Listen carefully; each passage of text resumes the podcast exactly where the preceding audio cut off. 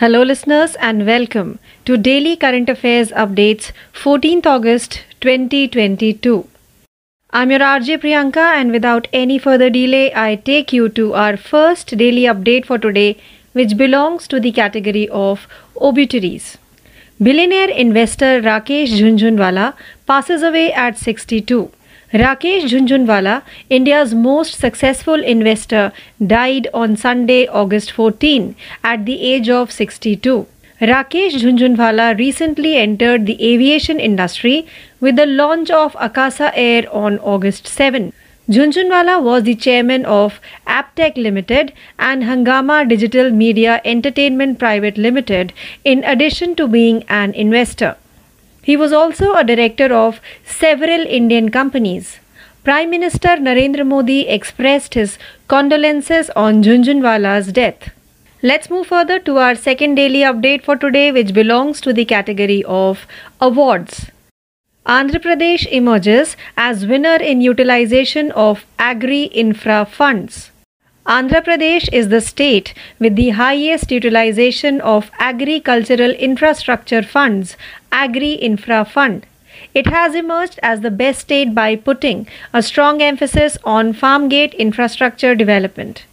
At a function in New Delhi, Union Agriculture and Family Welfare Minister Narendra Singh Tomar presented the award for the best state in the country in utilizing agri funds in the fiscal year 2021-22 to B. Srinivasa Rao, CEO of State Raitu Bazaars. Through multi sponsored centers, the state government is providing large scale infrastructure at the farm. Let's move further to our third daily update, which belongs to the category of appointment. Senior most judge of Supreme Court, UU Lalit, is set to become next CJI. President Draupadi Murmu issued a notice for the Justice UU Lalit's appointment as the next Chief Justice of India. He will take over for Chief Justice of India, CJI N.V. Ramana, whose term expires on August 26. Justice Uday Umesh Lalit, who has been appointed as India's 49th Chief Justice, will assume office from August 27, 2022. CJI N.V. Ramana had recommended UU Lalit as his successor to the Union Law Ministry. Justice UU Lalit will leave the bench after only 74 days on November 8. Let's move further to our fourth daily update for today, which belongs to the category of schemes and committees. Six national highway projects launched in MP by Union Minister. In Indore, Madhya Pradesh, Union Minister for Road Transport and Highways Shri Nitin Gadkari inaugurated and laid the foundation stone for six national highway projects totaling 119 kilometers and costing 2300 crore rupees. Local artisans, students, and business people will benefit from improved connectivity from Indore. He also stated that the villages on the Indore Harda section will be better connected to Indore. The development of the Dhar Pitampur Industrial Corridor will also result in the creation of new job opportunities. Let's move further to our fifth daily update for today, which belongs to the category of appointment. Fintech platform BharatPe named Nalin Negi as the new CFO. BharatPe, a fintech platform, has announced the appointment of former SBI card CFO Nalin Negi as its new chief financial officer as it prepares for its initial public offering IPO. In his new role, Negi will report to Suhail Samir, CEO of BharatPay, and will collaborate closely with the company's board of directors, according to a statement from the company.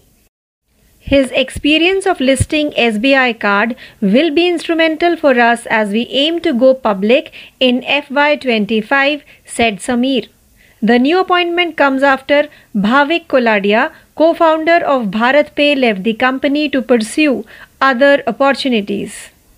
Let's move further to our sixth daily update for today, which belongs to the category of miscellaneous. Ramsar sites India adds 10 new wetlands in the list.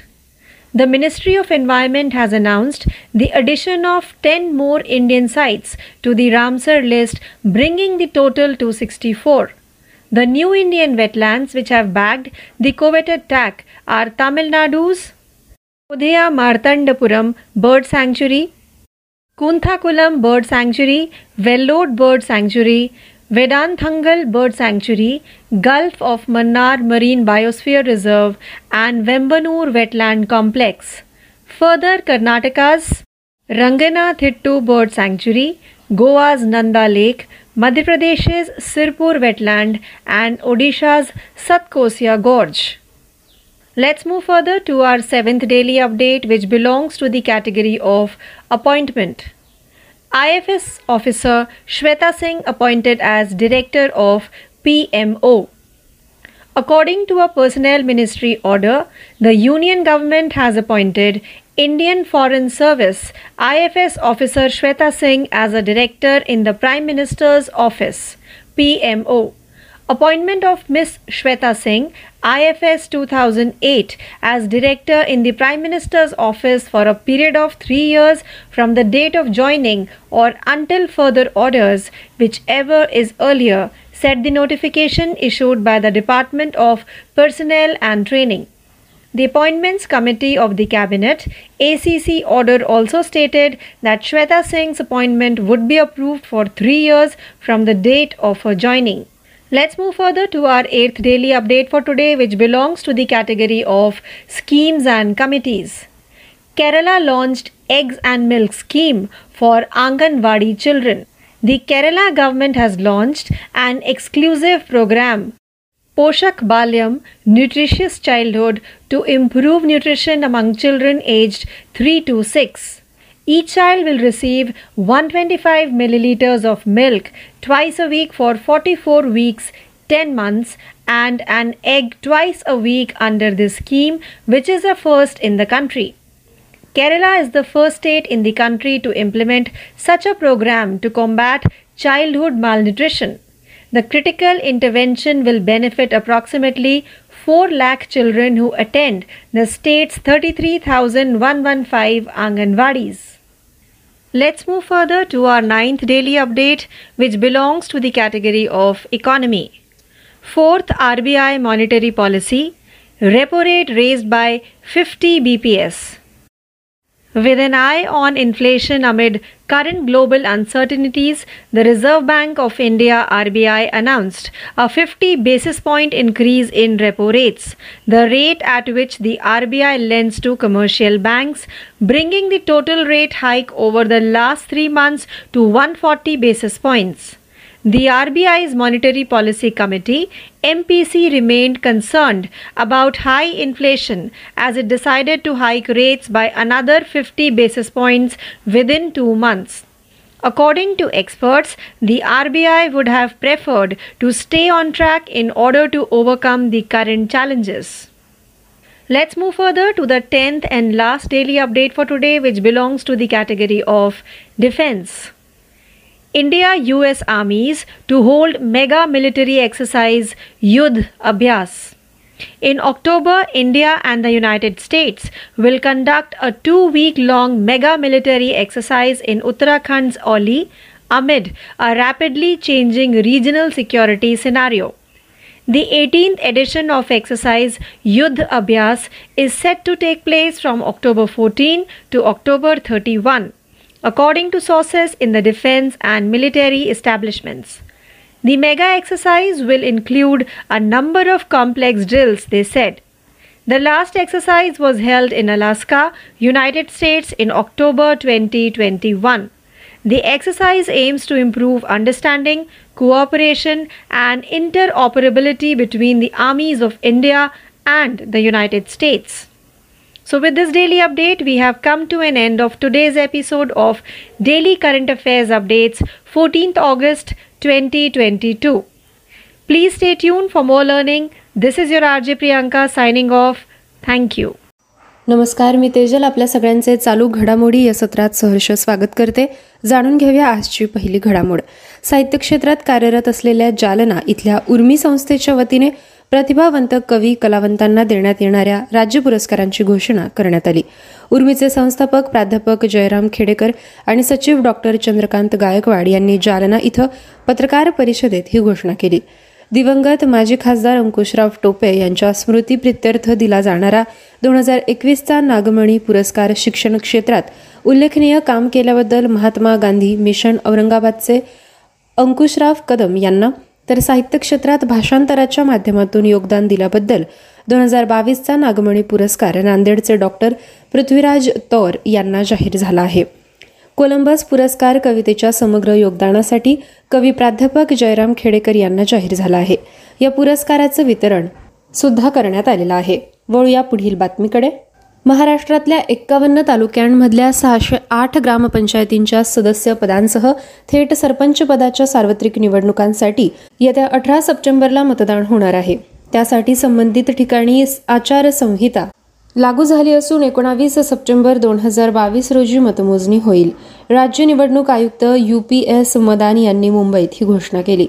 निवडणूक कार्यक्रमाच्या कोणत्याही टप्प्यावर अतिवृष्टी किंवा पूर परिस्थितीसारखी नैसर्गिक आपत्ती उद्भवली तर त्याबाबत राज्य निवडणूक आयोगाला तात्काळ अहवाल सादर करावा असे आदेश संबंधित जिल्हाधिकाऱ्यांना दिले असल्याचे त्यांनी सांगितले. एक सप्टेंबर पर्यंत हे उमेदवारी अर्ज दाखल करता येतील. छाननी दोन सप्टेंबरला होईल. उमेदवारी अर्ज मागं घेण्याची मुदत सहा सप्टेंबर पर्यंत असेल. समर्पित मागासवर्ग आयोगानं शिफारस केलेल्या टक्केवारीच्या प्रमाणात या निवडणुकांसाठी नागरिकांचा मागासवर्ग प्रवर्गाच्या जागा देय आहेत अशी माहिती त्यांनी सांगितली. विद्यार्थ्यांनो सध्याच्या हर घर तिरंगा या मोहिमेच्या पार्श्वभूमीवर आपण ध्वजसंहितेची उजळणी आजच्या घडामोडींच्या सत्रात करून घेऊ. राष्ट्रध्वजाचा वापर प्रदर्शन आणि आरोहण यासाठीच्या काही मार्गदर्शक सूचना समजून घेऊ. भारतीय ध्वजसंहिता दोन हजार दोन आणि राष्ट्रीय सन्मानाचा अवमान प्रतिबंध कायदा एकोणावीसशे एकाहत्तर या मार्गदर्शक सूचनांनुसार राष्ट्रध्वजाचा वापर प्रदर्शन आणि आरोहण होत असते. राष्ट्रध्वज तयार करण्यासाठी वापरण्यात येणारे घटक म्हणजे भारतीय ध्वजसंहिता दोन हजार दोन यामधील तारीख तीस डिसेंबर दोन हजार एकवीसच्या आदेशानुसार काही बदल करण्यात आले. पॉलिस्टर कापडाचा राष्ट्रध्वज किंवा यंत्राद्वारे बनवलेला ध्वज यामुळे संमत करण्यात आला. आता हाताने कातलेला आणि हाताने विणलेला किंवा यंत्राद्वारे बनवलेला सुती पॉलिस्टर लोकरी रेशमी खादी कापडाचा ध्वज बनवता येईल. राष्ट्रध्वजाचा सुयोग्य आकार आणि प्रमाण समजून घेऊ. भारतीय ध्वजसंहितेच्या परिच्छेद एक पॉईंट तीन आणि एक पॉईंट चारनुसार राष्ट्रध्वज आयताकृती असावा. ध्वजाचा आकार कितीही असला तरी त्याच्या लांबी आणि उंचीचे म्हणजे रुंदीचे गुणोत्तर तिनास दोन असे असावे. राष्ट्रध्वज खुल्या जागेत किंवा घरी फडकवण्यासाठीची वेळ समजून घेऊ. भारतीय ध्वजसंहिता दोन हजार दोनमध्ये तारीख वीस जुलै दोन हजार बावीसच्या आदेशानुसार सुधारणा करण्यात आली आहे. भारतीय ध्वजसंहितेच्या भाग दोनमधील परिच्छेद दोन पॉईंट दोनच्या कलम अकरा या जागी सुधारित कलम घालण्यात आले. यामध्ये ध्वज खुल्या जागेत किंवा जनतेच्या घरावर प्रदर्शित झाला असेल तर तो दिवस रात्र फडकता ठेवता येईल.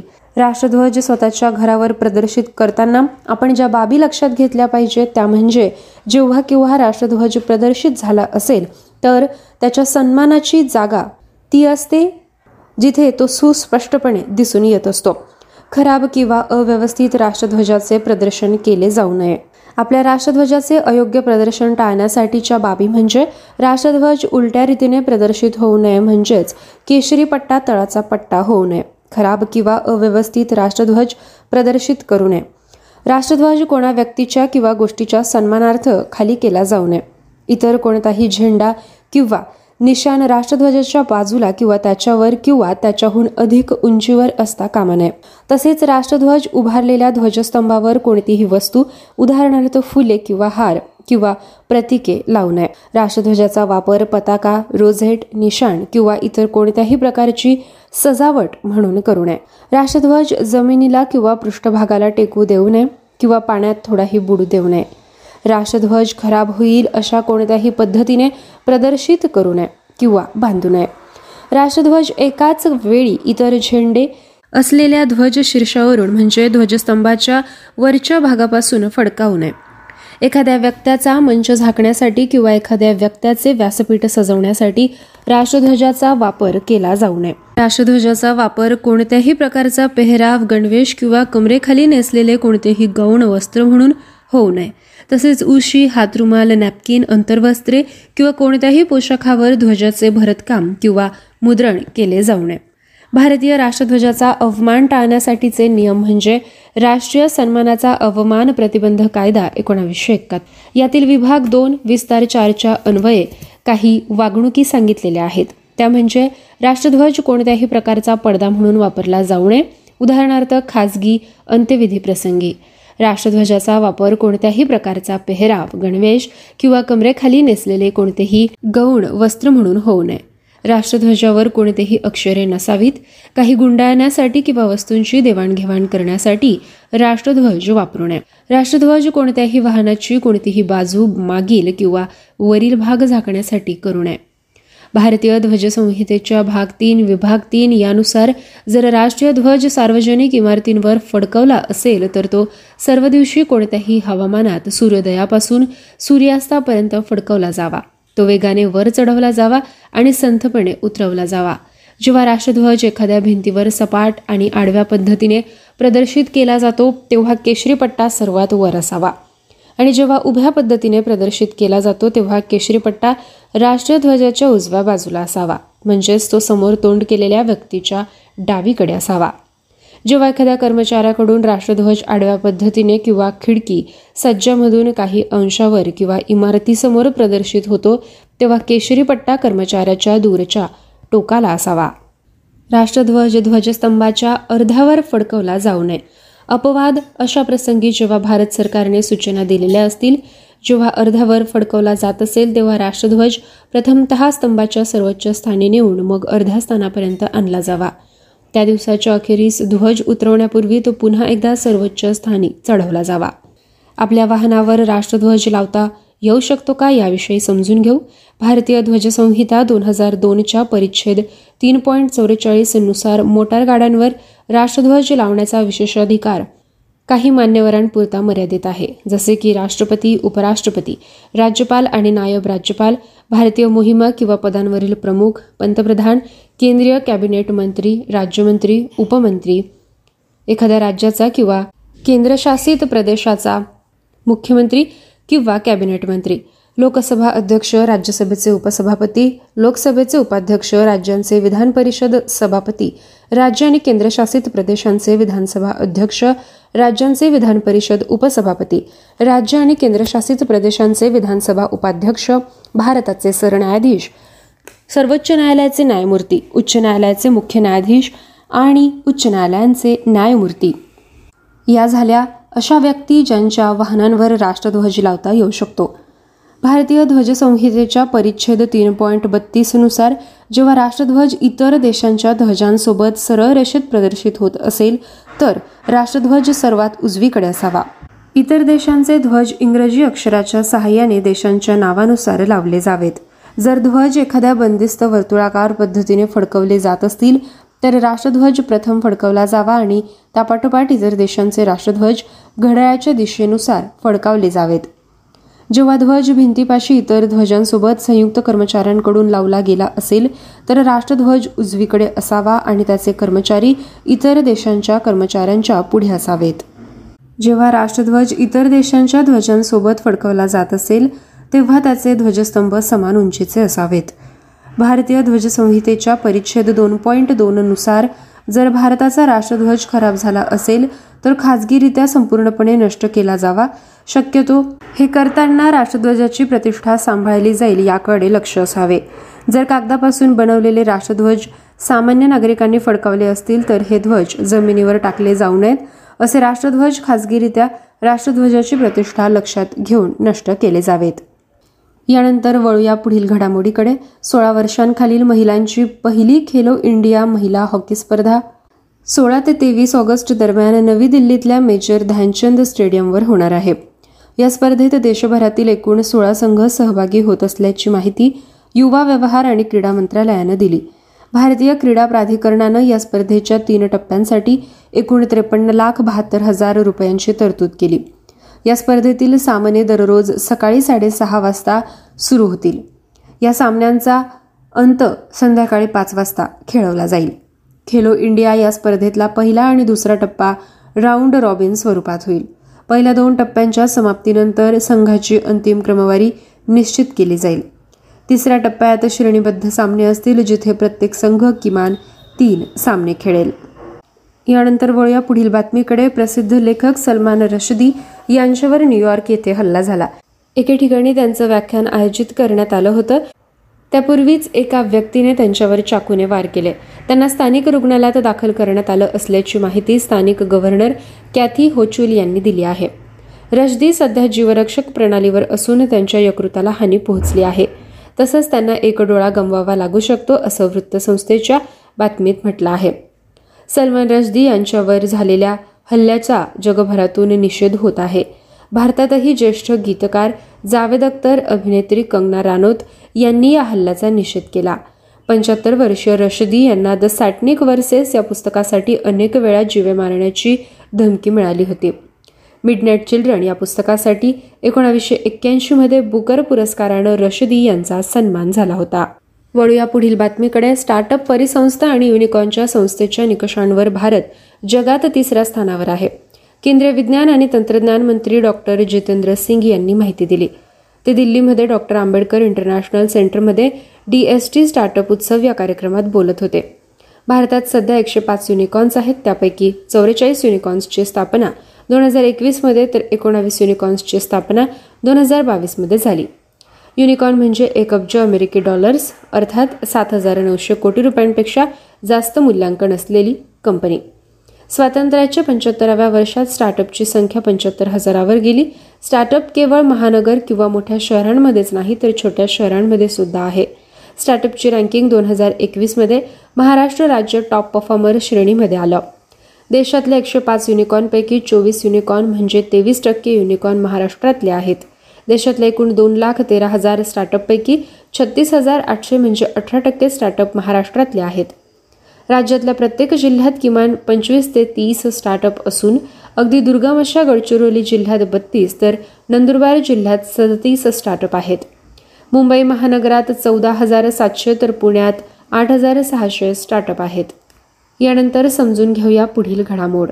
भारतीय स्वातंत्र्य लढ्याचे विविध पैलू मांडणारी स्वराज भारत के स्वतंत्रता संग्राम की समग्र गाथा ही मालिका डीडी नॅशनल या वाहिनीवर सुरू होणार आहे. दर रविवारी रात्री नऊ ते दहा या दरम्यान पंच्याहत्तर भागांच्या या मालिकेचं प्रसारण होईल अशी माहिती पत्रसूचना कार्यालयाच्या उपमहासंचालिका स्मिता वत्स शर्मा यांनी मुंबईमध्ये आयोजित पत्रकार परिषदेत दिली. मराठीसह एकूण नऊ भाषांमध्ये या मालिकेचं प्रसारण वीस ऑगस्टपासून रात्री आठ ते नऊ या वेळात होणार आहे.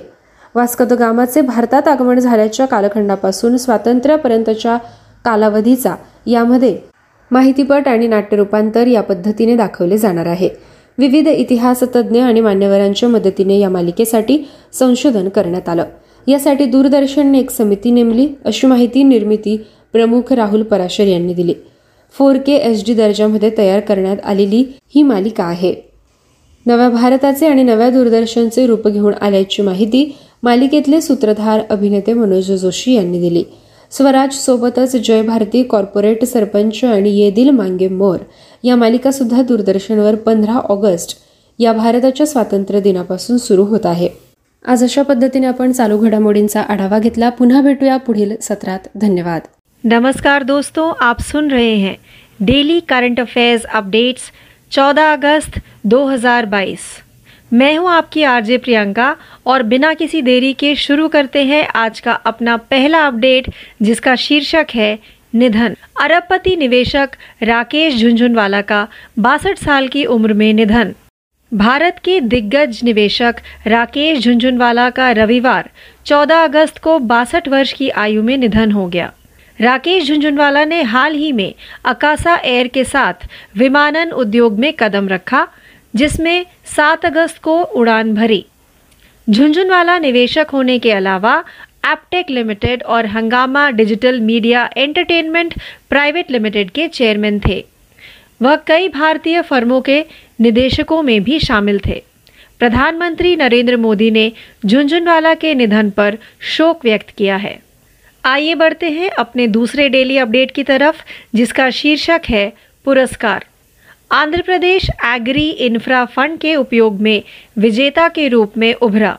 कृषि अवसंरचना कोष एग्री इंफ्रा फंड के उपयोग में आंध्र प्रदेश पहले स्थान पर है। फार्म गेट पर बुनियादी ढांचे के विकास पर काफ़ी ज़ोर देकर यह सर्वश्रेष्ठ राज्य के रूप में उभरा है। केंद्रीय कृषि और परिवार कल्याण मंत्री नरेंद्र सिंह तोमर ने नई दिल्ली में आयोजित एक समारोह में स्टेट रायथू बाज़ार के सीईओ बी श्रीनिवास राव को वित्तीय वर्ष 2021-22 में कृषि निधि के उपयोग में देश में सर्वश्रेष्ठ राज्य का पुरस्कार प्रदान किया। राज्य सरकार बहु प्रायोजित केंद्रों के माध्यम से खेत में बड़े पैमाने पर बुनियादी ढांचा उपलब्ध करा रही है।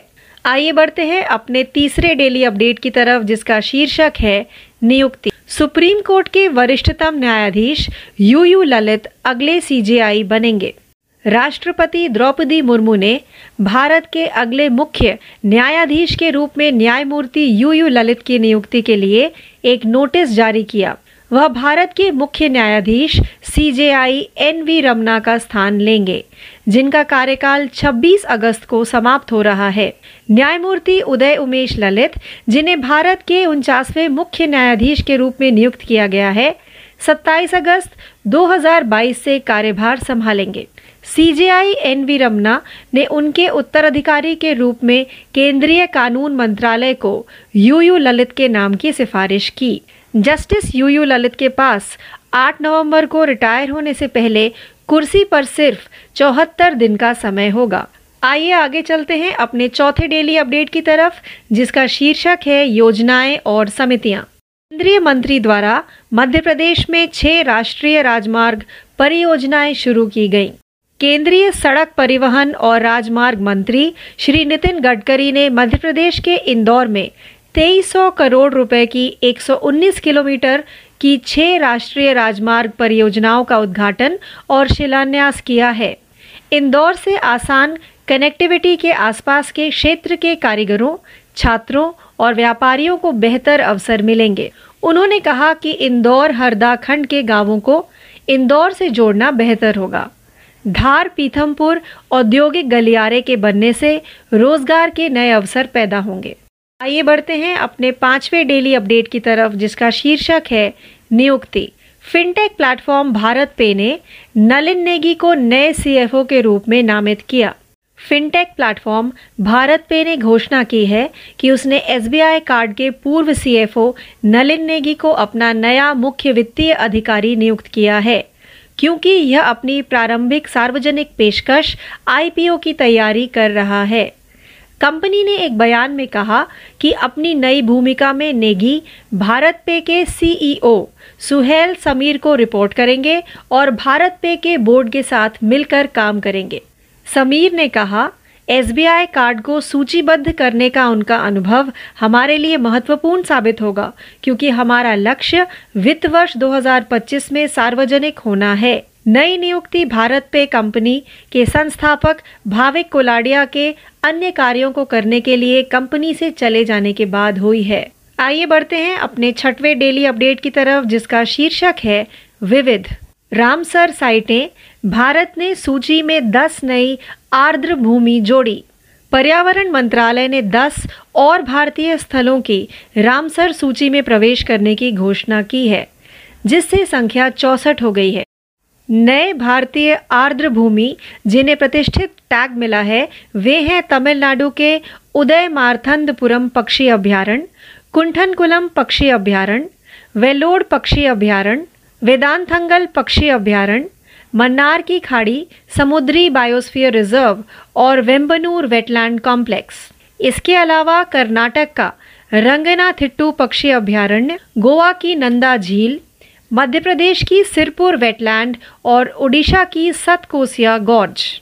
ये बढ़ते हैं अपने सातवें डेली अपडेट की तरफ़, जिसका शीर्षक है नियुक्ति। आईएफएस अधिकारी श्वेता सिंह, पीएमओ के निदेशक के रूप में नियुक्त।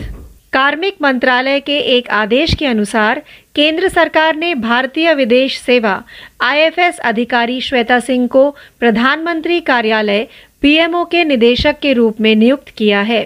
कार्मिक एवं प्रशिक्षण विभाग द्वारा जारी अधिसूचना में कहा गया है। सुश्री श्वेता सिंह आईएफएस 2008 की प्रधानमंत्री कार्यालय में निदेशक के रूप में नियुक्ति की तारीख से तीन साल की अवधि के लिए या अगले आदेश तक जो भी पहले हो। कैबिनेट की नियुक्ति समिति एसीसी के आदेश ने श्वेता सिंह की नियुक्ति की तारीख से तीन साल की अवधि के लिए उनकी नियुक्ति को मंजूरी देने की घोषणा की। आइए बढ़ते हैं अपने आठवें डेली अपडेट की तरफ़, जिसका शीर्षक है योजनाएँ और समितियाँ। केरल ने आंगनवाड़ी बच्चों के लिए अंडा और दूध योजना शुरू की।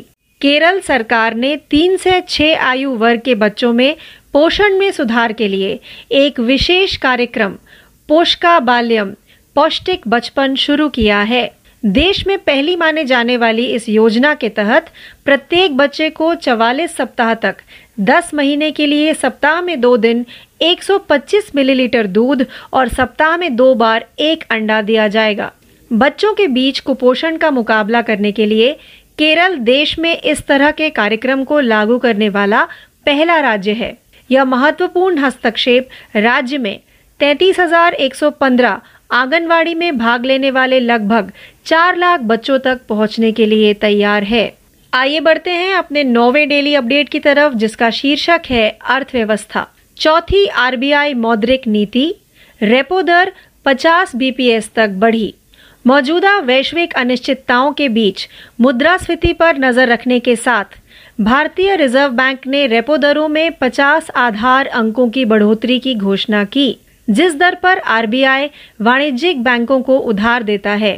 जिससे पिछले तीन महीनों में संचयी दर में वृद्धि को 140 आधार अंकों तक ले जाया गया। जैसा कि उसने दो महीने के भीतर दूसरी 50 आधार अंकों की वृद्धि के लिए जाने का फैसला किया, मुद्रास्फीति का ऊँचा स्तर आरबीआई की मौद्रिक नीति समिति एमपीसी के लिए प्रमुख चिंता का विषय बना रहा।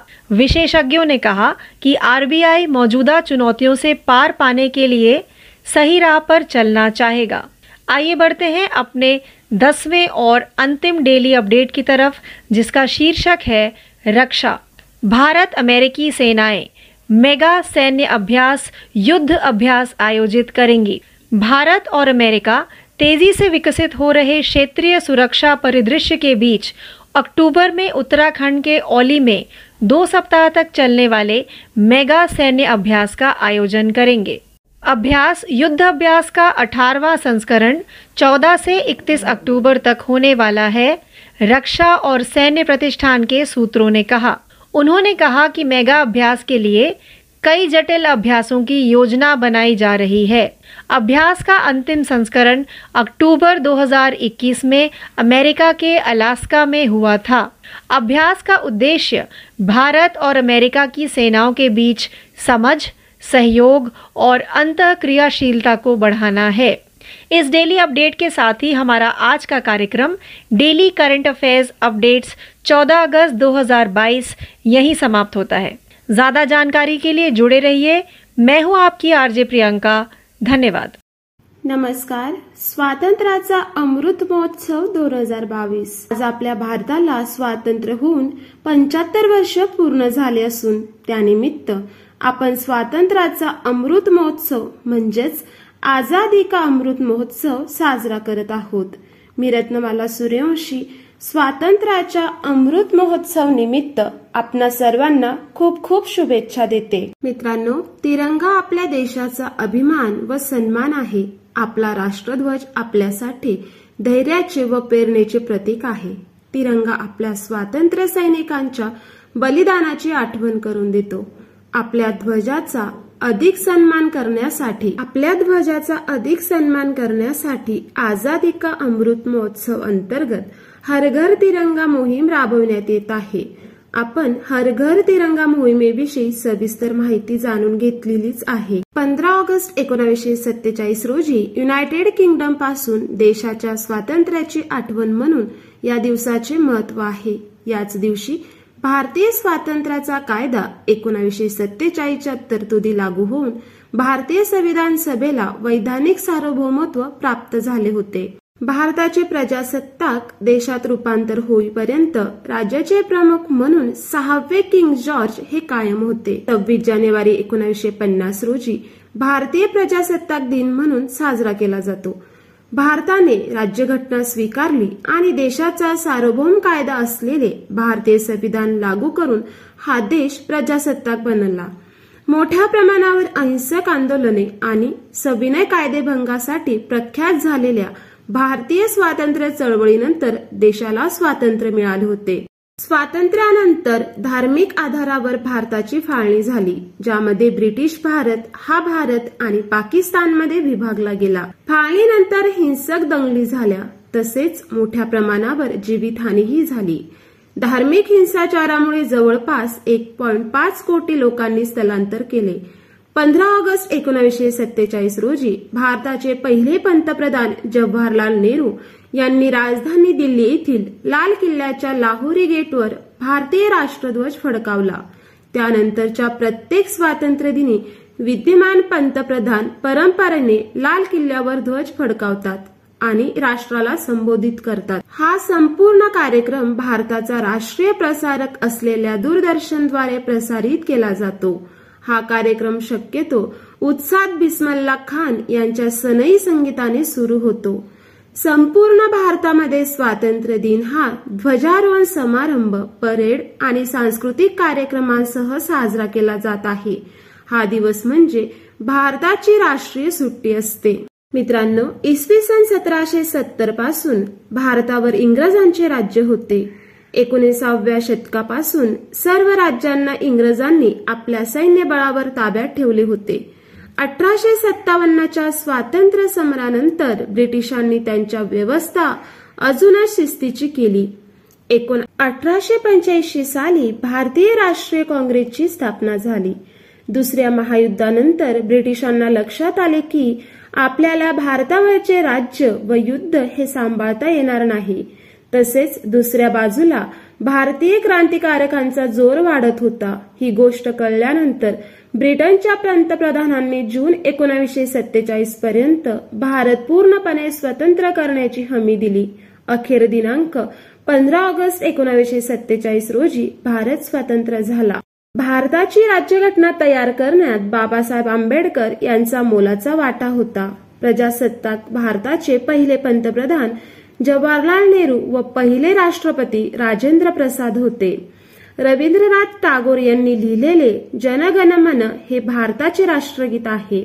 तर बकिमचंद्र चट्टोपाध्याय यांनी लिहिलेले वंदे मातरम हे राष्ट्रगीत म्हणून ठरले आहे. भारताला स्वातंत्र्य मिळवून देण्यासाठी अनेक क्रांतिकारकांनी बलिदान दिलं आहे हे आपल्याला सर्वांना माहीतच आहे.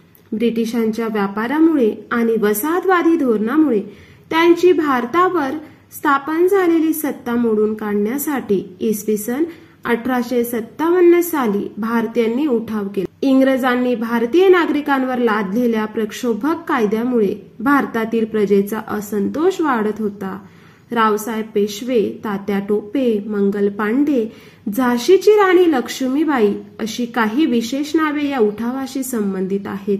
हा उठाव अयशस्वी ठरला असला तरी यांच्या झुंजार पराक्रमाने भारतीय इतिहासात मोलाची भर घातलेली आहे. या लढ्याच्या अपयशाची परिणिती म्हणून ब्रिटिश राणीचा अंमल भारतावर सुरू झाला होता. मित्रांनो आजच्या दिवशी या क्रांतिकारकांच्या पराक्रमाचे धडे आपल्याला समजत असतात. देशातील युवकांना विशेषतः देशभक्तीचे महत्त्व पटवून देण्यासाठी अनेक व्यक्तींनी सामाजिक आणि राजकीय क्षेत्रात आपल्या कार्याचा ठसा उमटवला आणि आपल्या कार्यातून देशातील नागरिकांना आव्हान केले. स्वामी विवेकानंद योगी अरविंद रवींद्रनाथ टागोर भगिनी निवेदिता लाला लजपतराय सय्यद अहमद खान बकिमचंद्र चटर्जी दादाभाई नवरोजी यासारख्या अनेक व्यक्तींचे योगदान महत्त्वाचे ठरले आहे. मित्रांनो ब्रिटिश सत्तेचा भारतावरील अंमल मोडून काढण्यासाठी भारतात पद्धतशीरपणे आणि नियोजनपूर्वक चळवळ आखली गेली. याच्यात समाजाला आव्हान केले आणि भारताचे नागरिक स्वतःच्या प्रेरणेने या स्वातंत्र्य चळवळीत सहभागी झाले. हे याचे वैशिष्ट्य म्हणून सांगता येईल. महात्मा गांधी यांच्या नेतृत्वाने केला गेलेला दांडी येथील मिठाचा सत्याग्रह हा याचेच एक उदाहरण आहे. परदेशी मालावर भारतीयांनी बंदी घातली आणि स्वदेशी मालाचा पुरस्कार करण्याचे भारतीय नागरिकांना आवाहन केले.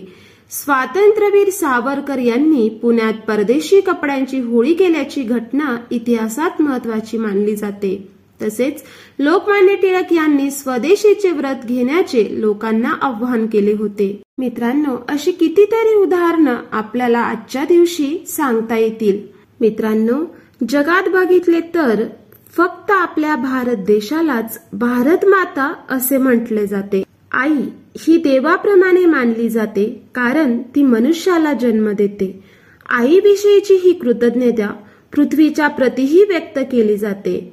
हिंदू जीवन दृष्टीमध्ये भूमीला माता मानले गेले आहे आणि त्यामुळेच भारत देशाला भारत माता संबोधण्याची परंपरा भारतीय संस्कृतीत स्वीकारली गेली. भारत मातेला गुरुस्थानी मानणे ही भारतीय क्रांतिकारी आणि देशभक्तीची प्रेरणा आहे. बंगाली क्रांतिकारक आणि विचारवंत योगी अरविंद घोष यांनी भारत माता ही संकल्पना मांडली आहे. भारत हा देश असला तरी स्वातंत्र्याच्या काळात विचारवंत आणि क्रांतिकारक यांनी आपल्या देशाला आई मानले. आपली आई पारतंत्र्यात असल्याने तिच्या सुटकेचा प्रयत्न तिच्या पुत्रांनी चालवला होता अशी भावना यामागे होती. स्वातंत्र्यवीर सावरकरांनी आपल्या रचनेतून भारत मातेला वंदन केले. त्यांनी म्हटलं होतं जयस्तुते श्री महामंगले ही त्यांची रचना प्रसिद्ध आहे. एकात्मता स्रोतांमध्ये भारत मातेचे वर्णन आले असून त्यामध्ये असे हिमालय हा जिचा मुकुट आहे रत्नांची खाण असलेला समुद्र जिचे पाय धुत आहे. ऋषी आणि मुनी यांच्या तपाने पावन झालेल्या भारत मातेला वंदन असो असं म्हटलं आहे. मित्रांनो आपल्या भारताला स्वातंत्र्य मिळवून देण्यासाठी अनेक क्रांतीवीरांनी आपल्या जीवाचे बलिदान दिले आहे. आणि म्हणूनच आज आपण आज पंच्याहत्तरावा स्वातंत्र्य महोत्सव साजरा करत आहोत. भारत मातेच्या संरक्षणासाठी सैनिक हे उभे आहेतच पण आपण सर्व युवा वर्ग आपल्या भारत मातेला हरित भारत माता ठेवू शकतो. म्हणजेच आपण सर्वांनी आजच्या दिवशी एक निश्चय केला पाहिजे की आपल्या पर्यावरणाचे आपण संरक्षण केलं पाहिजे आणि आपल्या भारत मातेला स्वच्छ हरित आणि संरक्षित भारत माता ठेवण्याचा प्रयत्न केला पाहिजे. मित्रांनो सैनिकांच्या वीर पराक्रमामुळे आजही शत्रू सीमेपलीकडे येण्यास भीत असतो. आपले सैनिक डोळ्यात तेल घालून आपल्या राष्ट्राची सीमेवर रक्षा करत असतात तर काही शत्रूंशी लढता लढता या राष्ट्रावर आपले प्राण निछावर करतात. तेही जीवाची पर्वा न करता. या राष्ट्रावर जन्मजन्मी प्राण निछावर करावे असे हे राष्ट्र गर्व असायला हवा. प्रत्येकाला जे भारत मातेच्या भूमीत जन्माला आलोय त्या सर्व शूरवीरांचे कोटी कोटी धन्यवाद ज्यांनी या मातेला इंग्रजांच्या तावडीतून मुक्त करून मोकळा श्वास घेण्यासाठी स्वतंत्र केले. मित्रांनो रंग रूप वेश भाषा धर्म जरी अनेक आहेत तरी सर्व भारतीय एक आहेत अशी भावना प्रत्येक भारतीयांच्या मनामध्ये रुजली गेली पाहिजे आणि सर्व भारतीयांनी निश्चय केला पाहिजे की आम्ही सर्व भारतीय आहोत. उत्सव हा अमृत महोत्सवाचा उत्सव हा अमृत महोत्सवाचा दिवस आहे स्वातंत्र्याच्या गौरवाचा दिवस आहे स्वातंत्र्याच्या गौरवाचा. वसा बाळगू आपण देशभक्तीचा वसा बाळगू आपण देशभक्तीचा. जय हिंद जय भारत जय हिंद जय भारत. मित्रांनो मी रत्नमाला सूर्यवंशी स्पेक्ट्रम अकॅडमी पुरस्कृत रेडिओ एमपीएससी गुरुतर्फे सर्व भारतीयांना स्वातंत्र्याच्या अमृत महोत्सवाच्या खूप खूप शुभेच्छा देते आणि तुमची सर्वांची रजा घेते. धन्यवाद.